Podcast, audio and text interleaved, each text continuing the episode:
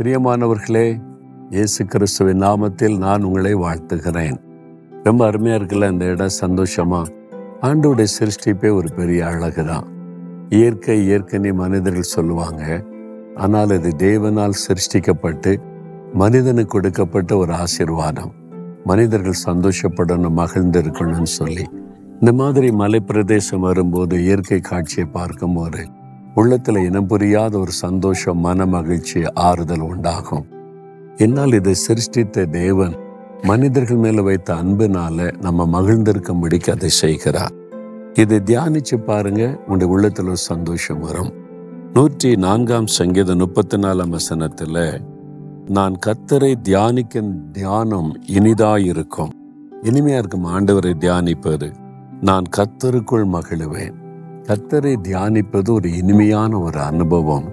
ஒரு பெரிய மகிழ்ச்சியை நமக்குள்ளே கொண்டு வரும் என்பதாய் இந்த அனுபவத்தை எழுதுகிற ஒரு தேவ மனிதர் சொல்லுகிறார். ஒரு சமயம் நான் ட்ரெயினில் பிரயாணப்பட்டு கொண்டிருந்த போது பிரபலமான ஒரு மனிதர் அதே இதில் ட்ரெயினில் பிரயாணப்பட்டு கொண்டிருந்தார். அவர் பிரபலமானவர் மாத்திரமல்ல பெரிய கோடீஸ்வரர்.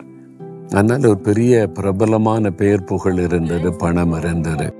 அவர்கிட்ட பேசிக்கொண்டே வரும்போது சொன்னார் பிரதர் எனக்கு இவ்வளோ பேர் புகழ் இருக்குது பணம் இருக்குது கோடிக்கணக்காக பணம் இருக்குது. ஆனால் இதெல்லாம் விட எனக்கு சந்தோஷம் என்னன்னா அதிகாலையில் எழும்பி அவருடைய வசனத்தை தியானித்து இயேசுவை நினைத்து நான் துடிப்பேன் பாருங்க. அது ஒரு இனிமையான நேரம். நேரம் போறதே தெரியாது.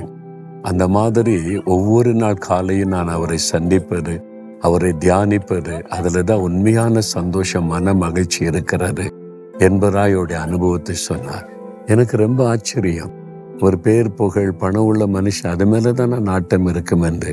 அவர் சொன்னார் இதெல்லாம் சந்தோஷம் இல்லை ஆண்டோட இயேசுடைய பிரசன்னத்தில் இருக்கிற அந்த மகிழ்ச்சி தான்.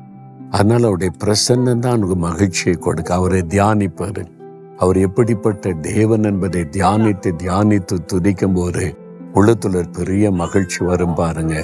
ஆனால் தான் தினமும் அதுக்கு ஒரு டைம் கொடுக்கணும். அதிகாலை எழும்பி வசனத்தை தியானித்து இந்த வேதாகமத்தில் சொல்லப்பட்ட இந்த தேவனை அவருடைய மகத்துவத்தை தியானிச்சாலே உள்ளத்துல ஒரு பெரிய சந்தோஷம் வந்துடும் துக்கங்கள் மறைஞ்சிரும் ஒரு மன மகிழ்ச்சி உண்டாயிரும். எப்பவும் நீங்க சந்தோஷமா இருக்கலாம். அதுக்கு ஒப்பு கொடுக்குறீங்களா? இன்னைக்கு சந்தோஷமா இருக்கிறீங்களா? அந்த ஆண்டவரை தியானிச்சு பாருங்க உள்ளத்துல ஒரு மகிழ்ச்சி வந்துவிடும். ஆண்டவரை இந்த மகனுக்கும் இந்த மகளுக்கும் அந்த உண்மையான சந்தோஷத்தை தாரும். கத்தரை தியானிக்கிற தியானமே இனிமை என்பதை உணர்ந்து கொள்ள செய்யும். அந்த இனிமையான அனுபவத்தை இந்த பிள்ளைகளுக்கு கொடுத்த ஆசீர்வதியும் இயேசுவின் நாமத்தில் ஜெபிக்கிறேன் பிதாவே. ஆமேன் ஆமேன்.